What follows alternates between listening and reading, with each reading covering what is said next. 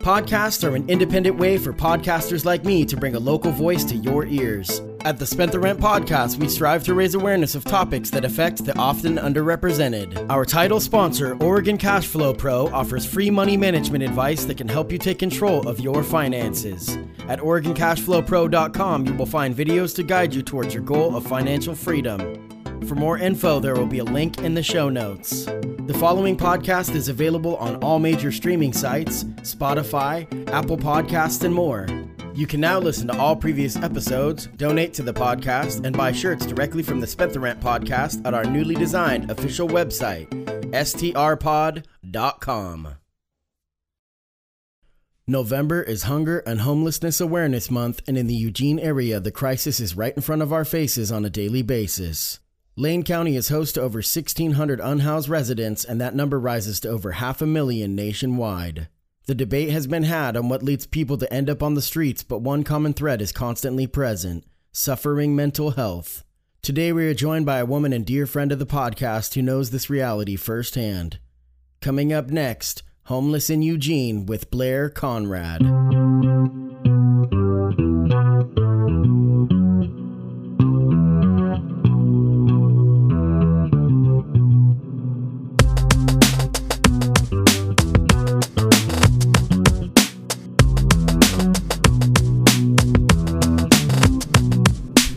Welcome to the Spent the Rent podcast. I am your host, Self Esteem Boat Willie. My guest today is Blair Conrad. Blair, welcome to the podcast. Thank you so much for having me, sir. So, I think you may possibly be the so, the Spent the Rent podcast's biggest fan. You know, I was the first fan, so therefore I am the biggest, and thank you for noticing. Anyone that is listening, uh, Blair and I have been friends for 20 years, roughly.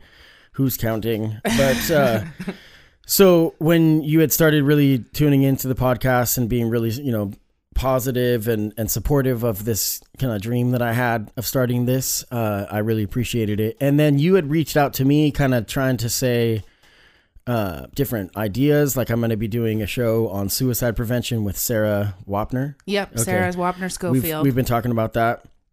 And so you had some different ideas. And one thing I wanted to do with a locally made Lane County based podcast is I wanted the people that were the audience to be part of it. So when you had reached out to me, that was something that I was like, we need to figure out a way to do a show. And you have got, you know, a great personal story. So it's something that, you know, I appreciate you coming out and doing this. I appreciate you having me, Patrick.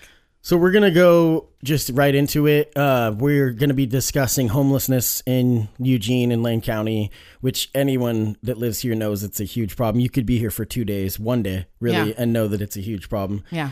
And you know, obviously in the news, the homeless camps and the way that they're repositioning people, and we'll get on, we'll touch on that a little bit. But f- mostly, what we're gonna be discussing is your personal story. Yep. So anybody that's listening, Er, you know, there's not a one size fits all homeless story, but this is this is Blair's story, and this is something that we both thought would be a great thing to share because it is a redemption story, and I think you know that's one thing Americans love is a redemption story. At least we used to. I don't know what's happening today. Yeah, we do recover. Right. So let's just kind of start out with some chronological stuff. I mean, you grew up in Oregon. You moved here from Los Angeles when you were Yep. seven Yep. Grew up in Junction City. and drunk and shitty and and so junction city and then uh, i think i met you when you were going to springfield high or or I no, think- I actually graduated from JC. oh from junction Yeah, city so we hanging met out right after high hanging school. out yeah. right after high school and uh, then you went on and you attended oregon state I did. I got a full ride scholarship for academics. which is impressive Thanks. uh, and then that didn't you know you didn't finish but you you know you're still a beaver i know yesterday with the civil war we were ribbing each other a little bit. Oh bit yeah, always. Um, so what happened with that? I mean, you just kind of had a breakdown. I did. So the story of it goes, I, I graduated top five percent of my class, which was impressive. I didn't I didn't get anything but A's in high school, and so anyways, I had three full ride scholarship offers: one to U of O for track and field, one to Washington State for basketball, and then one to OSU for academics. I decided to take the academics one because I figured you know doing sports would take away from me focusing on my studies. Long story short, I went there for political science. I ended up having a nervous breakdown about two terms in, lost everything. That seems to be when my mental illness really took hold because I was top of my class, best in all the athletics I did, band geek, all that good stuff. And then I just lost everything. and it was crazy how Just kind of quickly. crumbled quickly. you Yeah, know? yeah. So uh, you had mentioned, you know, mental illness, and it started kind of at that age. But as a kid, was it something that you kind of see? You could Yeah. see the signs kind of coming up, absolutely. Yeah, I was always a really nervous kid. right? nervous wreck, as my dad says. I mean, for a lot of people, I think it really comes on later in life where it's really noticeable. I'm, I mean, I guess that's not true. There's people that are over prescribed medicines, and it's constantly changing. But Yeah. uh, the thing that that I want the audience to know is is that when we met, we were 19, 18, 19, and we were, you know, full disclosure, recreational drug users, Yep. and kind of in the rave scene or party scene or what have you. And uh, you know, anybody that knows anybody that's homeless or or knows of the homeless mentality is is that what the judgment call is is oh they they put themselves in that position and Right. and I think that what is different about your story is is that yes there's some predispositions to mental health and then uh, some struggles with drug use but then you were you got yourself really into roller derby and you had a severe severe back injury I did. I did. Tell us a little bit about that first of all just getting into roller derby and what that did to kind of give as a woman in sports gave you something that gave empowerment and all that so Oh yeah, so roller derby was a huge a huge thing in my life for a very brief time. So I was one of the founding members of the Emerald City Roller Derby, which was the Emerald City Roller Girls back then. And the day before our first bout, I fell down so hard that I actually ruptured one of my vertebrae and crushed or ruptured one of my discs and crushed one of my vertebrae. So, cue the back surgery. Right. Cue the how, learning how to walk again. you Right. know? And then anyone that knows about opioid addiction, what comes next is that the doctors then give you prescriptions like candy. Oh my god, it was insane how much pain meds I was on. It was like it was like 180 milligrams of morphine a day, 90 milligrams of OxyContin a day, and then 30 milligrams of Percocet. Right. And that's, I mean, I definitely remember that time that there was times where we would hang out and I'd be like, well, it's a shame you couldn't make it today. Yeah, exactly. You know, Oh and, my gosh. and so the thing that is the common thread for anybody that's nationally dealing with family members or themselves dealing with opioid addiction is, is that I think the difference between a drug addiction and a prescription drug addiction is that with a drug addiction, like a street drug addiction, there's something in the back of your mind, your conscience that's telling you like you're better than this. Like, Right. You can do better than this. And unfortunately, a lot of people, it stems from childhood abuse that they were never told that they're better than this. So Right. some people don't believe that. Right. But with opioid addiction, and honestly, what took my mom, what took her life, I mean, she died of natural causes, but she dealt with depression so long and then pain, and then they over medicated her Yeah. from fibromyalgia. And, um, you know, basically towards the end, she was just numb. Like there was nothing there, but she didn't think she had an addiction. Right. Because she was 15 years sober from alcohol and had gotten herself clean on that way, but she still didn't. She, I mean, if you told her that she had a pill addiction, she's like, well, it's prescribed. It's totally fine. yeah, the doctor gave it to me. Right. And so uh, the long, you know, the time that I've known you, that's something that's just we I've had times when I would either call you out or talk to you about it and, and you were completely that was off the cocaine is a problem. Right, These right. prescription drugs is not. Right, you know? exactly. Well, I'm in pain. I'm I'm in legitimate pain. I need this. Right. And that's such a controversial thing because with my mom, she had it's not fibromyalgia. What's the lup, lupus? She had, Lupus. She had many different diagnoses, and and they're about phantom pain. And people will hate me for saying this, but sometimes I wonder if it's you know how pain is so it's in the mind. Yes, it's but- very but relative. it's real and it's impossible. I'm not trying to downplay it, but I sometimes wondered. It's the chicken and the egg thing. What came first, the pain or the addiction? Right. And then it gave a means to feed that addiction without feeling the guilt. Yeah. You know, and I think that's what leads so many so many of, of the people that suffer through opioid addiction leads them into that. And that's the thing that it's drugs don't discriminate. So No. prescription drugs are drugs. Mm-hmm. And so that's the the thread that you see like with suburban people Yes. that don't look themselves don't look at themselves and think I'm an addict yet, Right. you know. So that's the biggest issue. So the doctors overprescribing medicine and then uh, you know dealing with that and then you were still kind of recreational doing stuff but you went clean and and and in your mind at the time you, Yeah. were, you were clean and Yeah. doing doing well but then that was to manage the pain i'm sure that you found yourself overtaking Right. Well, then- the thing of it is, is when you're taking opioid medication and you do have legitimate pain, which, you know, back surgery, whatever. At a certain point, you remove the medication, and the pain that you originally have is actually greater. Right. So it's it's partially mental, but it's mostly physical, and it's because your body so craves that drug that it will do anything to you to get your brain to put like it to back in your you body. that, to tell you that you actually need it. Yep. Right. So as far as the homelessness, I mean, anybody that knows anything about addiction knows the chaos that can you I'm sure you were close a few times, but what is it that took you over the edge that actually got you to find yourself to where you're living on the streets? So I have been battling mental health issues for decades now, and um, right before I hit my 33rd year of life, my grandfather, uh, my mom's dad, passed away, Right. and that hit me really, really hard. Well, just a few months later, my dad's mom passed away, and we watched her pass away. We took her off life support. Right.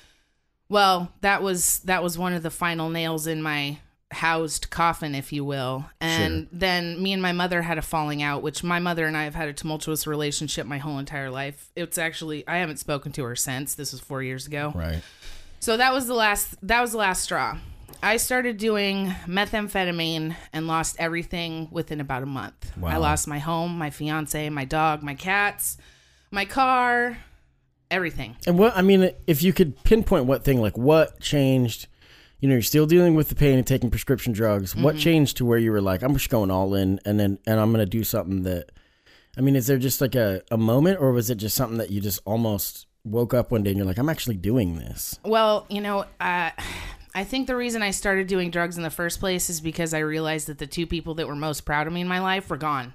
Right. I was never going to talk to them again. That really hit me hard.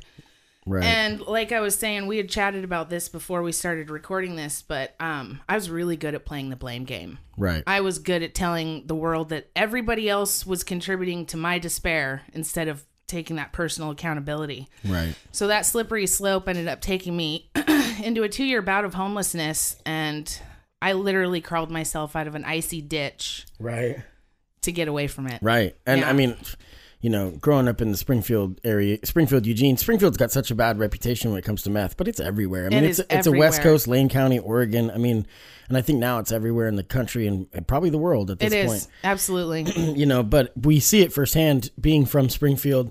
excuse me. We see it firsthand uh, just how much meth can just destroy your life and it i mean it doesn't take long like you said one month Yeah. and then it's and then at that point it, it kind of turns your brain to mush to where you don't like i was saying before you don't have that conscience in the No. back of your minds that's telling you like you're better than this Right. and i think that's the biggest problem with i mean drugs are bad okay but like just i mean meth in particular meth and heroin really are just where you take that to where you have no regard for Yeah. the people in your life No. especially the people in your life because those are the the loved ones they trust you enough for you to be able to capitalize on it Yeah. it just gets this theft mentality i do remember when you were going through that and you were living on 99 and i i think facebook or something you had posted something and i knew that you were probably going to buy drugs but i was like i'm going to give her money and the only reason i was doing it wasn't i reached out and i said i'm going to stop and meet her i got off the bus and i gave you some money and my mentality wasn't like this money is not the significance it's that someone actually gives a shit Yeah. I ate that day because of you.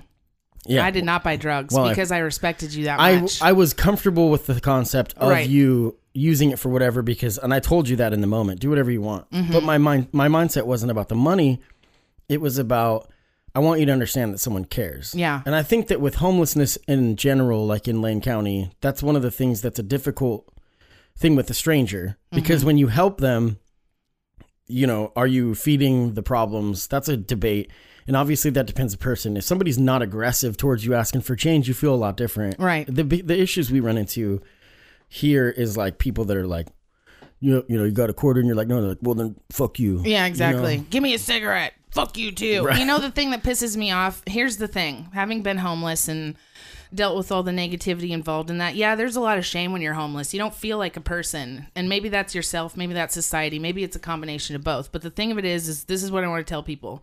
Don't give money to homeless people. Give money to homeless To services. organs. Yes.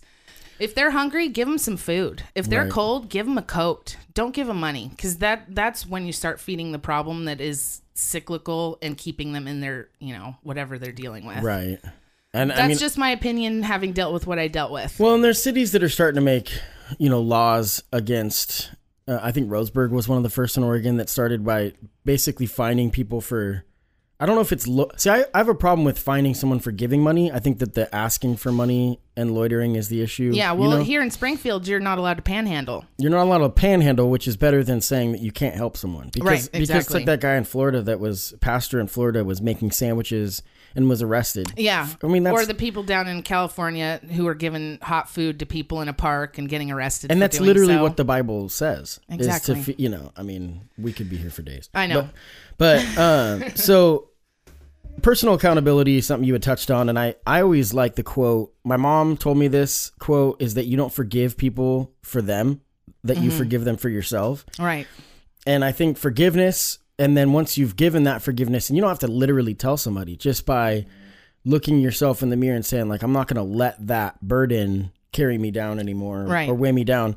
So that's a big step, you know, to to turning your life around. Even if you're not somebody that struggles with homelessness, every one of us needs to look at at personal accountability as being something that you know we need to check ourselves constantly. Yeah, like maybe you are the toxic person. Holy crap! Right, You know, right. that's a very distinct possibility. the blame game i think we've all been guilty of that and we're so drawn to focusing on the negatives in life and personal affirmation is difficult for a lot of people because they weren't told as a kid and i think that's really I was one of those kids. you know and that, that's one thing that i always know that i was fortunate because my mom over the top would be like how you know you're so special constantly I do that to my son. and it's necessary and i think that for parents that's you know i know parents always just think they're constantly failing like Right, eh, of you know course. well, and- that that that's and that's the know one thing you can know that you are pushing that success is that if you just genuinely look them in the eyes and say how much you're proud of them and how much they mean and how special they are and how unique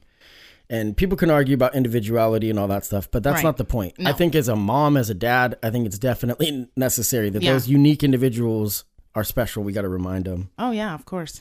because I think later in life that being told that, like you said before, the two people in your life that really cared Yeah. through thick and thin, through good and bad, Mm-hmm. they were gone. So you had only we only were left when what you viewed as people that would judge you. And I know with your friend group and stuff, it's it's people have dropped off and came back Right. because there was a time when I mean, there's been a time when you and I, I'm like, I'm, I'm not talking to her. Right. You Yeah, know, of course. And, I don't blame anyone for any of that, honestly. I don't I don't know how people when I was drinking excessively, I don't know how people maintained a friendship with me because I was I was awful, you know. You're a I- lovable guy. I guess it did. That's the thing is, is that it stopped being fun. Yeah. And every, my battle was, you know, maybe I'll talk about that in length in a different day. But, but uh, I'm glad that there's a lot of people that did stick around, and you know, yeah. And I will say this uh, to touch on that, the two people thing. I have since learned that that was not the case. I have many, many friends and family who are definitely proud of me and care about me and let me know why. And Right. I'm for that I'm forever grateful. They keep me in this, you know, position that I'm in in this life, which is awesome at this point. I Right. can't I couldn't be more thankful is what I'm trying to get at, I guess. Right, which is perfect for a Thanksgiving weekend kind Hey. of podcast. I got the meat sweats from the turkey. What? yeah, we were talking off air. You were doing the low carb diet, and I'm like, "Do you doing it? Yes. Are you doing the low carb for Thanksgiving? Nope. No. I love sweet potatoes. So, um, the big thing that you know turned your life around. I mean, I know that you probably knew in the back of your mind you had to find a spot to this had to end. like Yeah. that kind of behavior. I was either gonna stop it or die. right, and then you had been with your now husband for a while, but when you found out you were pregnant, Yeah. and that what was that day like? So I I have been dealing with another thing. I have polycystic ovarian syndrome, which it's this hormone disorder that women can get, which it wasn't uncommon for me to go months without a period. So I didn't think anything of it. Well, anyways, I had an inkling. I took a pregnancy test at the Lindholm Center, which is the day shelter for St. Vincent de Paul. Came up positive. At that time, I was living in a tent in the ditch behind Rexius. It was during that really bad ice snap that we had at the end of Right, Just 2016. negative two degrees, and It- I've never been so cold in my life, and I never want to get there again. Anyways, long story short, I found out I was pregnant, went got my important things, and never looked back. I uh, Rufus was in jail at the time. Anyways, I got us a place to stay and a place for him to come home to, essentially. And we've just been kind of crawling our way out of despair since. And Right. it's great because everything that we have accomplished and been given has gotten us to this point, which is way better than I could ever have possibly imagined. So, yeah, my son saved my life. My and, it- son and saved I, my I've seen life. that happen, and I, I don't, I'm not going to encourage somebody that's going through an addiction, addictive situation to just be like, oh, pregnancy is going Oh to God, fix no! it because oh God, no! Please because don't do that. obviously you know we could talk about the options you know i'm sure at one point you it crossed your minds like do i need to have an abortion you know but then there's on a the point walk back to get my stuff, it crossed my mind. but there's a point in life and and how old were you at the time you were 35. right and so you knew that you're this is whatever higher power whatever there's it's something bigger than us Yep. in that moment that you're like that's not an option No. at this and then i'm first of all i'm glad you made that choice Thank you. Second of all, anybody that doesn't, I mean, I'm obviously pro-choice Right. because there's situations and and it it's these are the situations that people usually call out and say, well, if what about a drug addict? And and that's true, but like you said, you chose to make it save your life. Yes. and I think that's what's so important. And I've, I mean, oh my God, beautiful little baby boy. Oh, he is amazing. It's crazy too because having been through that and lived that lifestyle, I've seen eight people die in the two years that I've been clean. And From the I've- circle that you were kind of running with. Yes, just from my circle. And then I have seen at least half a dozen people lose their kids. right. So, and these, and and that's not including the ones that have lost them and gotten them back. We're talking like they're gone. They're never getting their kids back. And you know, another thing is, is I want to touch on this too. Me and Rufus really broke the mold when it came to staying together too. Like Well, right. people who meet in their addiction, like we met in a trap house. That's not something that Is we're that proud like of. that kind of hip hop that's hitting the streets these days? I Trap mean, music? No. yes, the no. trap mumble rap. No, it's crazy. It was it, it was a house specifically for drug use, Right. And that's where we met. And you know, here we are, almost four years later, and we've made it through you know addiction and homelessness, and you know him going in and out of jail, and he's al- you know he's almost completing. And that's probably more from his past because he's on the straight and narrow, but your past catches up with you. yeah, he's actually gonna. I'm so proud of him. Uh, in less than two months, he'll be off paper for the first time in his Wow. adult life. Wow. So And that's something that's hard for a lot of people to understand from the outside. It's like you could be doing the right things, Yep, and then your past catches up with you, and then it derails you. And it's like, you know, because people will. It's like the busted magazines. I hate those things because it's uh, it's charges that are from the past. Yep. So you see these people's faces. And it's like that's a different me. Yeah. Like I've fixed my life, and then Yeah. obviously, you know, personal accountability. I mean, Yep. those going to jail. It's like you just take your punches, and then you you do the right thing. And I mean, I'm not. I don't think that the the system, the jail and prison system, is is has a great track record. But there's definitely stories of people that it it it was what they needed Yeah, to to open their eyes. And you know, uh, it's difficult because jails have become the mental institutions. Yes. You know, and so for Especially peop- in Lane County. for short term mental institution situation where you're dealing with just depression, that's a long term problem, but episodic. Episodic is that the word? Yes, That yes. like you'll find yourself manic in a certain situation, and you end up in jail because in Oregon the funding is not there, and Right. if it's not there in Oregon, I can't imagine what it's like in other states because we are known for so much funding towards mental health and homelessness. I mean, even you know, we one of my customers at my barber shop told me that in Sacramento he worked in a hospital, and that the manager or one of his higher ups or whatever had told him if it's a cons- consistent problem with the homeless population coming into the hospital, just buy them a Greyhound ticket to Eugene, which is insanity. Sweet. You know, so Just off the shove top, them, right, just shove right. them aside. Off the topic of what I just so back to what we were saying, and you talked about the the four years that you've been together and how you've pushed through addiction Mm-hmm. and personal accountability. I can't dr- stress that enough. I think personal accountability is something that really, when as long as I've known you, what I saw change just from like your Facebook pers- persona, not just persona, but I know how genuine you are as a person. Mm-hmm. So like what you were putting out there wasn't blaming people. I mean, there was sometimes during the peak of your issues where you were just ranting and raving on Facebook and oh man that's the the craziest thing now to is to see people going through manic episodes essentially but they can broadcast it Yeah, you I had no filter, and you know, add drugs to that mix, and I was like, I, you know, I just recently got diagnosed with bipolar disorder, so we're starting to find a medication system that's working now. But I was not on meds. I was on tons of drugs. I was homeless and cold and hungry. Right. And you know, I had Facebook. There's a picture that surfaced recently of you deep in your addiction. Yes. And I'm going to share it in the comments of this post. Okay. Um, because it's a side by side of you today Yep. or now. Yep. And then, and the one thing that I've really been inspired by is, is what is the number at this point? I mean, you said that, that it's now been seen by like how many people? Over a hundred thousand 100,000 people. that- in the recovery community. Yeah. and then you get all that sympathetic kind of response from strangers Yeah. you know through social media which i think is cool because i know why you you know you you would be interested in doing the podcast is because from a personal experience i know that when you can share your story and it can affect someone else's life Mm-hmm. in a positive that in its own is probably the best medicine or the best type of you know people deal with recovery in different ways. They'll go to meetings they'll you know have a good support system. I mean a good support system is necessary no matter how you go about it. But seeing stuff like that where you can have positive feedback on the changes and the growth that's incredible you Yeah. know? Yeah. It it really is encouraging and I don't care, you know, what anybody says, telling my story and being candid about it. I want to help people by doing so. And if, you know, telling my truth in full detail, it also helps others come out with theirs and Right. hopefully heal themselves. right and it humanizes It does. So when you kind of back to the timeline, so when you found out you were pregnant and you said that you left your tent there, where Yeah. did, where did you go? I we I ended up staying with a friend, and that ended up going really badly. Um, they said they were sober when I moved in, and it turns out they weren't.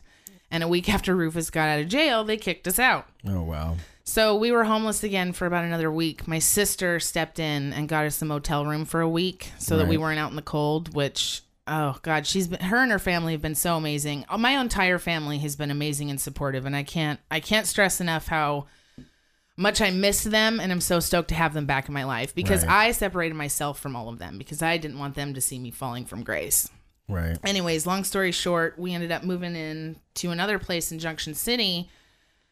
And then that didn't end up working out. So we basically couch surfed until October 27th of last year. Right. We got our own place right. with the help of St. Vincent de Paul. We would not have been able to get this place. So what we had to do is my my finding us an apartment was a full-time job before I actually got my job. And it took us about 4 months to find this place. We found a manager who was willing to work with us for And that's and that's sorry to interrupt, but that is because of criminal record, criminal record, no rental history on Rufus's part. Um no capital, no you know, capital yeah yeah um we we just had a lot of things working against us Right. we both had jobs when we got this place so that really helped us um but when it came down to finding you know first last deposit there's just no way we couldn't have done that we're still dealing with a tiny baby like Right. you know so anyways we called up st vinny's and they have this diversion program through first place family center and uh, they paid for us to move in and it was almost $3000 Wow. yeah Wow. So they have been an amazing help to us. Rufus actually works for St. Vincent. So in the place, the three thousand dollar number, I mean, that seems high. Is it? They want with first your- last they want deposit. First last. They yeah, they the took full- two deposits because because of our history, my rental history, and then Rufus's no rental history plus his criminal record. Right. So So so so you get in. St. Vincent de Paul kind of went out. Went you know they helped you out, mm-hmm. and then uh, we also wanted to mention some of the other services. Catholic Community Services, is a Catholic Community one. Services was awesome too. We actually had a housing counselor through them. They were the ones that got us a bunch of applications faxed in. They paid our app fees, all that stuff. We were meeting regularly with them for a couple months before we got this place too. Right. Um, there's other services in town. Uh, shelter care is a really good resource. Um, women's space, if you're dealing with a domestic violence issue, they are really good for women and children. Uh, let's see, St. Vinny's, like we said, and then the mission. Uh, their women and children program is amazing. Um, if you're a gentleman, obviously you have to be sober to Sure. get into the mission, which I think. And you do have a- to go to church. No, you don't. You don't anymore. No, no, Okay. uh-uh, no. I mean, I, and I don't want to like make that seem like a bad thing because I mean, everybody you do what you do with Yeah. your faith, but But what I mean by that is, is that a lot of people that's the turnoff because they feel like it's a ploy to kind of get. But so now they're not pushing that quite as much. No, but the thing with the mission is, is they're full capacity all the time, so you have to Right. be on like a six to eight month waiting list. But if you're, I mean, it's it's better than Sure, nothing. sure. So, and that's exactly it. So, with the uh, Catholic Community Services, I have to give kudos to them because they don't. I mean, they're literally just like we're literally trying to help. Literally, And, uh, we They don't care what. We don't have any questions asked. yes. And then, and like you said, faxing and phone calls and stuff. One of the biggest things that a homeless person finds themselves doing when they're trying, it's like, why don't you get a job? It's like, well, I don't have a phone and I don't have an all- address. Yeah, exactly. They don't have a phone. They don't have an address. They usually don't have an ID. They've got a record. Access to Um, the internet, which is nowadays you can't get a job. Yeah, you, can you can get help with all those services at Catholic Community Services. They'll give you a permanent address. They'll help you get your ID. They'll help you get your birth certificate and all the fees involved with that. Right. Um, they're they're amazing. I really, I mean, they're amazing. They really do help people who are down and out, like we were. They helped Rufus get his ID. They're helping me get my birth certificate, which I apparently have lost. But right. I mean, um, and yeah, they just help without any like predispositions. There's no conditions to get help with Catholic community. They also help with utility costs in the winter. I mean, they're just. I I like the fact that they kind of presented it to you that your experience is that it's a no questions asked kind of Yes. thing. That they're just like, we literally are doing God's work. Yes. Like we want to help you, and Yes. we're not gonna push the agenda. You know. Yeah, I mean, I'm a heavily tattooed, modified Sure. woman. Sure. you know, And nobody can argue that the the Catholic Church needs some positive press. Exactly. So we'll we'll uh, we'll throw them a bone on that we'll one. throw them a bone. uh, you know, it's it's really cool to see. So now you're working. I am. ha- I mean, you said that there was a full time job trying to find a place. I'm sure trying to find a job was as hard, if not harder. You know what? I'm extremely hireable. I'm really lucky that in my addiction, I didn't have to steal or get arrested about anything, and I didn't because I was on disability at the time, so I had regular income. So my kind of like scrounging for, you know, things wasn't as But see, that's the thing. So you had regular income from disability, but that's the thing where you what made you homeless is that you're like, I'm not going to spend that money on. exactly On Plus, survival. You know, that's it. My what my check was what, like 900 bucks. That's Right. not two and a half times anything to get anywhere Right. for a home. So Right. Yeah. It's difficult. And I It mean, was. in a place like Oregon, the services are there, but like you said, it's disability. you or have to it's- work right? you have to work in order to get yourself out of this because like i said personal accountability i made the choices that got me into the place that i was in ultimately Right. i had to make the choices and do the work to get myself out of it Well, and that's the thing. I think a lot of times with welfare in general, and I'm going to include disability to a point. I'm Right. not. I'm not saying that it's a charity because I think that it's you know something that people need. Right. You know, not like want kind of thing. exactly But I will say that it's designed to get people a step in the right direction. It's not designed to to maintain and live No, on. And no. then what I want to kind of go back and say, it's like with welfare, you find yourself collecting it, and you're like, well, I don't want to work harder because if I work harder, then that means that I'll lose my benefits. And what's wrong about that is, is that is that. It's true, and I, I mean, we've all found ourselves, or I can't say we've all. I've there was a time when I was on, I collected food stamps as a young, young adult Mm-hmm. because I, I, I didn't need it, and I was abusing it at that time. They were handing out like Right. candy, and I'll be the first to admit, I mean, I don't take any assistance now, but same but there was a time when I did, and I heard it constantly. I used to manage a, uh supercuts, and one of my employees would say, "I can only work X amount of hours because if I don't, if I go over, then I lose all my benefits." And that's such a that's ridiculous it's a difficult reality. I mean, there's obviously with with a young mom, there's issues of childcare and the timing and Right. all that stuff, and so there's some sense that makes of it, but that right it's good to see and hear stories of people actually taking the help that's needed and then taking that next step to be plunged into Right. being full employment and I, I mean that's so that's so difficult and the common thread i mean not to get super political but you see the judgment towards homeless people in eugene especially where there's like a caste system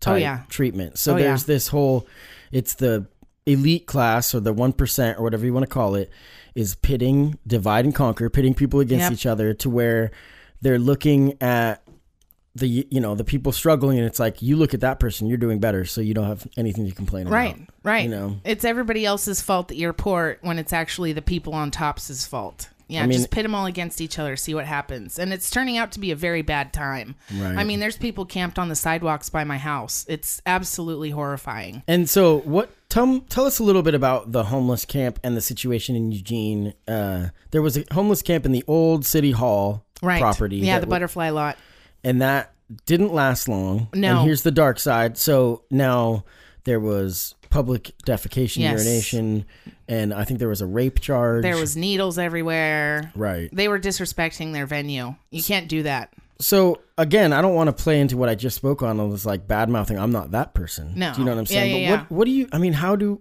how do we go about helping the people that are almost far too far gone to help? You know what? I got to tell you this. If they had caseworkers that were actively seeking to get them into that kind of like give them that push in a positive direction, I think this would be way less of an issue.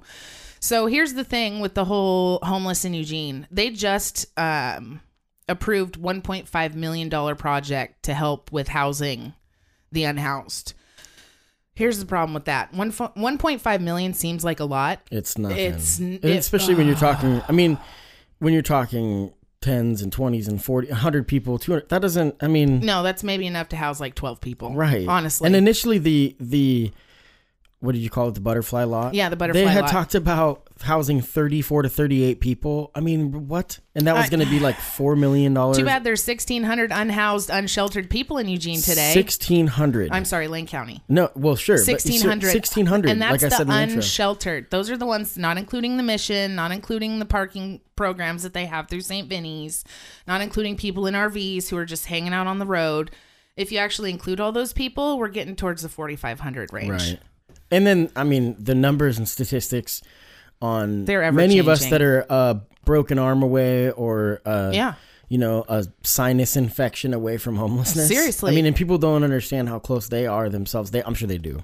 You know, But- it's crazy too because a lot of the people that I see who are who are chronically homeless, that means they they unless they have some divine intervention, they're not going to get out of their situation. The ones that are chronically homeless are the ones on a fixed income, dealing with mental health issues. Right. The veterans. Right. These are the ones that break my heart because these are the ones that that aren't probably going to get they're going to die out there and i absolutely saw that happen too there was men found in fields in ditches they died Right. because of being homeless chronically homeless and that's And like you said, it's people that have a fixed income, so they have an income and may not have the capacity Yes. to work both physically or mentally Yes. or both. You know, you know, yes it's such a it's such a difficult thing, and that's why a redemption story like yours is so good. And it's day to day. Like It this is. isn't something that's like, oh, I'm cl- I'm cured. no no it's You a, know. it's an ongoing battle i you know we struggle daily with you know everything there's always something that's going to come our way and you know put a little wrench in our plans but here's the thing now having survived our addiction and come out the other end we have the tools to deal with it now because Right. life is always going to happen Right. if you're you know medicating to numb the pain emotionally physically or otherwise guess what happens when you when you sober up shit's way worse Way worse. Oh yeah. Way And- worse. But but at the same time, you just you learn how to just roll with the punches. I mean, Yeah. as far as if you have money in the bank or if you die with debt, I mean, you can't take it with you. Exactly. Either way. you know? Exactly. So uh, it doesn't really matter. So Blair, I want to thank you so much for coming and sharing your story a little bit. If if anybody is homeless or a loved one who is homeless or close to homeless, there is services, and we're going to share some of the links. We had mentioned them: Women's Space, St. Vincent de Paul, shelter care Shelter Care, the the, Mission, Mission, Catholic Ca- Community- Catholic Community yeah. Services. So we're going to have those in the in the you know, description of this post. I'm also going to share that picture that I had mentioned, Before uh, and after. the before and after picture, and it's Dun, pretty dun, startling. dun. Yeah, it's really startling. Even I was like, "Oh my god, Yeah. wow!" It's cool that it's reached that many people, and that's got to give you some some gratitude or whatever, thankful, whatever the word is, because humble. humble and yeah, exactly. Humility. humil. But it's really I'm sitting down and being humble. it's it's given. It took a long time for you to get there. Seriously. No, uh, Yeah. I'm very proud of you, and Thank I'm you. glad that I, for some reason, I saw something in you that I was like, I'm gonna not completely turn my back on this person. We've been friends for a long time, I and seriously appreciate I that. separated myself, and I was dealing with my own issues and struggles, but you know, I think you're now one of my best friends, and Ditto. so it's cool that I can see you in this position, and I'm glad that I I trusted in that that you would turn it around. you know what? We're both back from the brink, y'all. I'm really proud of you too, man. Thank you. Seriously. Thank you. It's it's uh it's rewarding every day. The weekends because I you know drank heavily for 15 years Yeah. and quit. It's been two and a half years, and honestly, the weekends sometimes Friday nights um, are dull, but it's so not worth the rocky. Oh, God, the, no. You know the, the valleys yeah. essentially. Yeah. Yeah, But- I don't. I I love not waking up hungover. I love not waking up dope That's what I- sick. that's I what- love not right. waking up needing to hustle. That's what I tell myself every Friday night. And because that was the hard one early on in the process was I'd be like, well, I'm bored. I'm not doing anything. I'm not about, out and about. But then I just tell myself Saturday morning, Saturday oh, morning, Oh, yeah. Saturday oh, morning, Oh, yeah. and I'd wake up at six o'clock in the morning on Saturday, just bright, just bing, Yeah, I know, love it. I love it. No, I wake up and I get to hang out with my son and my husband today. You know, you know, when I go home, and honestly, that's way cooler than going out partying. Totally. I love it. So, not to say I didn't have a good time and meet a lot of good people Exactly. along the way, and th- that's the one thing I don't have regrets. You can't, but you know, one thing about struggling and going through that and coming out of it is is that the empathy that that you can then feel for the people that are in that position Yep. is is good, and I think that that's what our country needs is a lot more empathy. Yeah. But uh, well, I don't regret anything I've gone through either because honestly, I feel like I'm a better person for having gone through what I've gone through Right. and and uh, you know, I know I acknowledge now that yes, this is my life that I'm talking about, but that person that I was seems like such a distant memory that it's actually like empowering. and that's something that we want people to really understand is that like yes in the in the beginning when you're fighting and you're taking one day one step at a time there it, it happens pretty quick where you start to feel like you're not a wounded animal anymore Yeah. and i mean in the moment it doesn't seem like it's ha- fast but when you look back two and a half years to think that the world has infinitely changed for both of us Yeah. different levels it happens pretty quick so if you're somebody that you know is maybe not homeless just dealing with addiction just know that if you take the steps you'll be rewarded pretty quick i mean it's not an overnight thing and it's going to be horrible but Yeah, it'll be worth, Worth it though. it, you know? It's so much more worth it. Yeah. so you i wanted to end you had a quote that you wanted to share and really i think this is so good uh, for people on how to deal with loved ones who um, are addicts like if you are somebody that when you because I, I think that a lot of people can personally attest to being at some point in their life or a lifelong addict so, a lot of people but i think mm-hmm. every single person is a has a loved one that is an addict Absolutely. unless you are a hermit, there's somebody in your life that you may not even realize it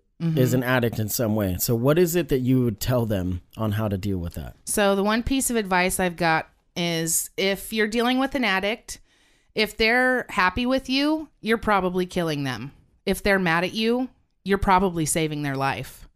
So that, you know, take from that what you will, but that's a huge thing. Don't love them to death, please. Right. So, on that note, Blair, thank you very much for coming. Thank you so much. This was awesome. I'm going to end this episode with a track that I made um, about personal despair and back in, I don't know, 2005. Uh, this is me, Self Esteem But Willie, with Turmoil Despair. All right. Thanks a lot.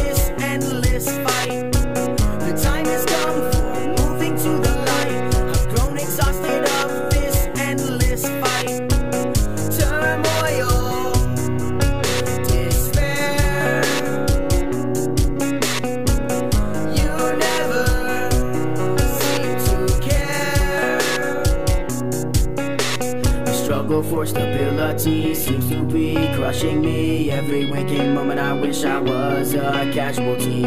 Signs point to a tragic end. My life feels empty. Think I'll lay in bed and reflect on everything. The struggle for stability seems to be crushing me. Every waking moment, I wish I was a casualty. Signs point to a tragic end. My life feels empty. Think I'll lay in bed and reflect on everything.